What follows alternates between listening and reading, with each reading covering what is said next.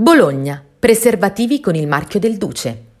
Quasi sicuramente pochi sono al corrente che durante il periodo fascista il veneziano commendator Franco Goldoni, da cui si pensa derivi il termine veneto Goldon per dire preservativo, anche se altri ritengono derivi dal fatto che molti preservativi arrivassero dall'America con marchio Gold One, altri ancora da altri termini, chiese aiuto al duce, uomo noto anche per la sua sfrenata attività sessuale, per agevolare la documentazione idonea per aprire a Bologna la sua attività.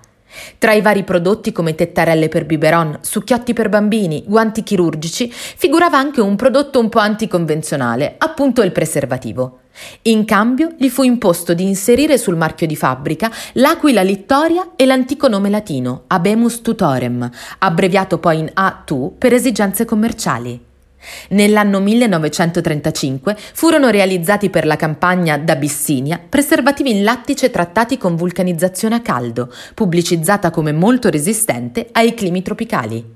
I preservativi consegnati ai militari non potevano essere ceduti o venduti, ma usati solo dalla persona che li aveva ricevuti in dotazione.